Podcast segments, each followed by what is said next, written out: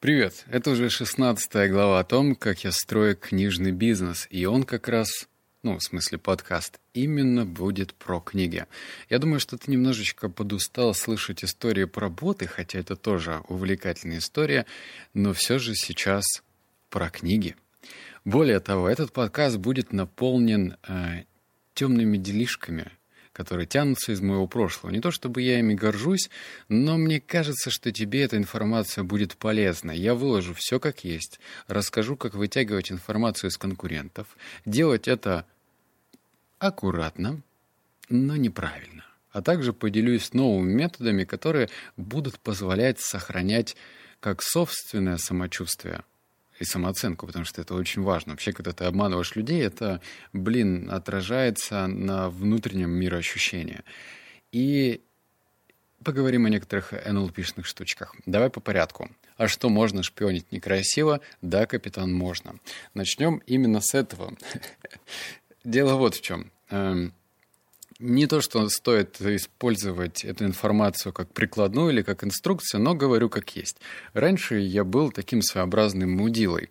А если мне нужно было получить информацию, я уже тогда, там в лет 20, когда я начал открывать кофейни, понимал, что никто мне эту информацию просто так на блюдечке не вытащит.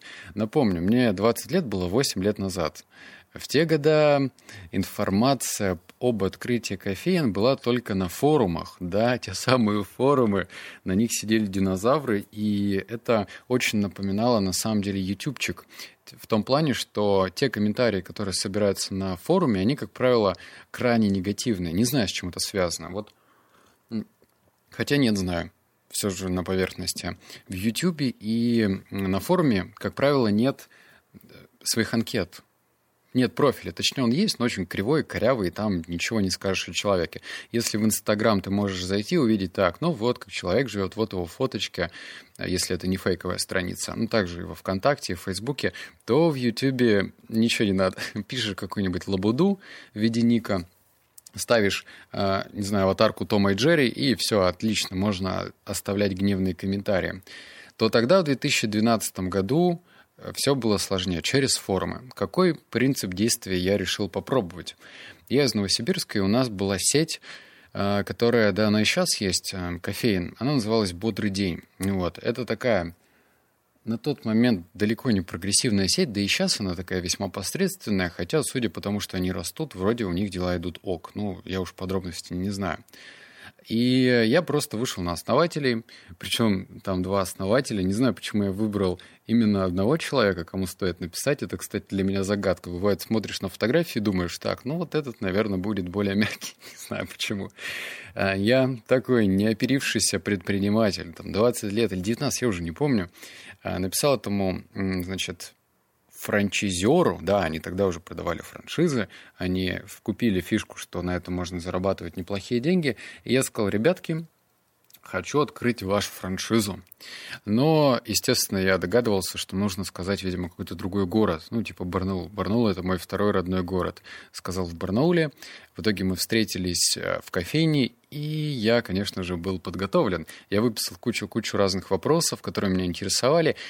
И задавал им один за другим, один за другим с, в кофейне. Хочу отметить следующее. Почему этот способ не очень хороший и почему я его не рекомендую? Первое. Конечно же, ты врешь. Ну, прям человеку нагло врешь, то, что ты станешь его будущим франчайзером. Но тебе нужно узнать информацию. Хотя это полправда, потому что я же мог типа отказаться, правильно? Но у меня был корыстный интерес вытащить всю информацию. Что в этом инструменте не работает? Во-первых, каждая лягушка хвалит свое болото, и здесь, знаешь, я бы не получил правдивые ответы. Я уже только потом узнал, что много кофеин этой сети закрывалось по разным причинам. Не потому, что там этот основатель плохой, просто разные причины закрытия. Ну и все. И, естественно, мне бы этот основатель не стал бы вот все как есть говорить, мол, ну да, закрывается. Он, конечно же, был заинтересован в том, чтобы мне продать. Ну и речь его была наполнена именно этими эпитетами, что вот это перспективный бизнес, бла-бла-бла, бла-бла-бла. Ну, да.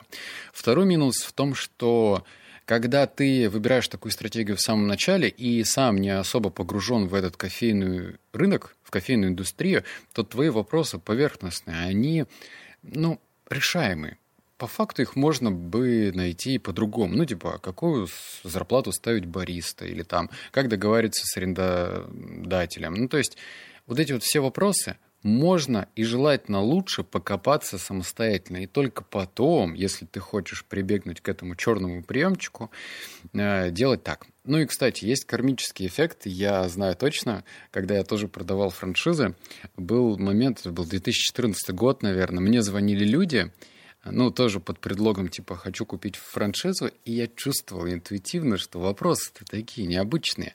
Я много делал звонков, точнее, я только на входящих был, а, там был до этого менеджер, который фильтровал звонки и потом перенаправлял на меня. И я четко разделял. У меня уже такая своеобразная чуйка выработалась. Я понимал, где может быть настоящий будущий партнер, а где как бы, ну вот нет. Это чувствуется, блин, это чувствуется в вопросах, это чувствуется в том, что человек заинтересован больше не в том, как ему заработать с тобой вместе, а в том, а тут как сделать, а там, а что, как подсуетиться. Ну, то есть это чувствуется. Я не жалуюсь, у меня тоже так бумерангом отлетело. Это просто забавно. Так что стоит иметь в виду, что это не самый э, хороший способ, чтобы получить эту информацию. А, ну и следующий подпункт, ну, увы, отбелить свои поступки до конца не могу. Что это значит? Ты знаешь, когда э, Гарри Поттер мне вспоминается, ты открываешь темную магию, и светлой тебе пользоваться уже не так интересно. То есть, когда ты уже знаешь, что так можно, то, ну, блин, приходится к этому методу прибегать, увы. Но, поразмыслив, я понял, что нужно давать что-то взамен этим людям. То есть нельзя просто так брать время человека и вселять какие-то надежды. Что я сделал? У меня же идея по книжному сайту книгли.ру сделать из него такую платформу по образованию. А, не то, что я буду продавать курсы, нет, просто это как следующий виток событий. То есть мы делаем оз- озвучку книг, потом на сайте появляется текстовая версия, чтобы эту информацию лучше получить и усвоить, опять же, бесплатно. И сделаем такой каталог курсов. А, это что-то будет каталог сравнения, чтобы любой пользователь смог подумать, сравнить, вообще помозговать, а стоит ли ему приобретать тот или иной курс. Вот такая вот у меня идея появилась. Как оказалось, блин, эта идея ни хрена не новая и не уникальная. То есть такое уже есть в каталоге курсов. Я выписал достаточно много аналогов, крупных и не очень.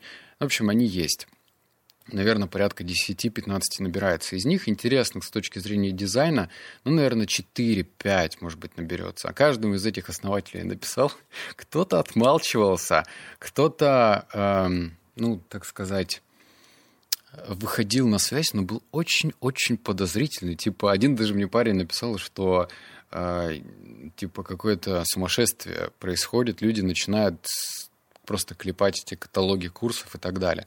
Но, наверное, там бум инфобизнеса дал о себе знать.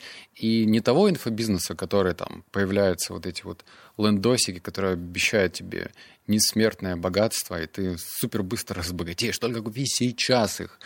Курс, тренинг за 999 рублей 99, и вот все. Пиши, что завтра проснешься и станешь миллионером. Нет, это скорее такие более, наверное, широкие шажки в этом направлении от Skillbox, Geekbrains. Ну, в общем, ты сам видел все эти курсы, которые, по-моему, рекламирует каждый блогер. И я, значит, выхожу на одного из основателей, сразу говорю, видишь, нужно давать что-то взамен. Сайт называется Checkroy на английском языке. Сайт действительно неплохой. Он как раз-таки входит даже не в четверку, а для меня в двойку. То есть он либо на первом месте, либо на втором. Я посмотрел, проанализировал сайт.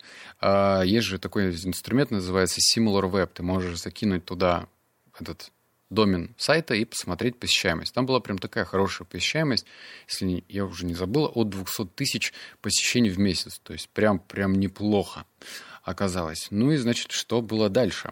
А, я выхожу на основателя, и честно говоря, сразу понял то, что он мне дал интервью. Да, я подошел именно с этой стороны, типа взять интервью.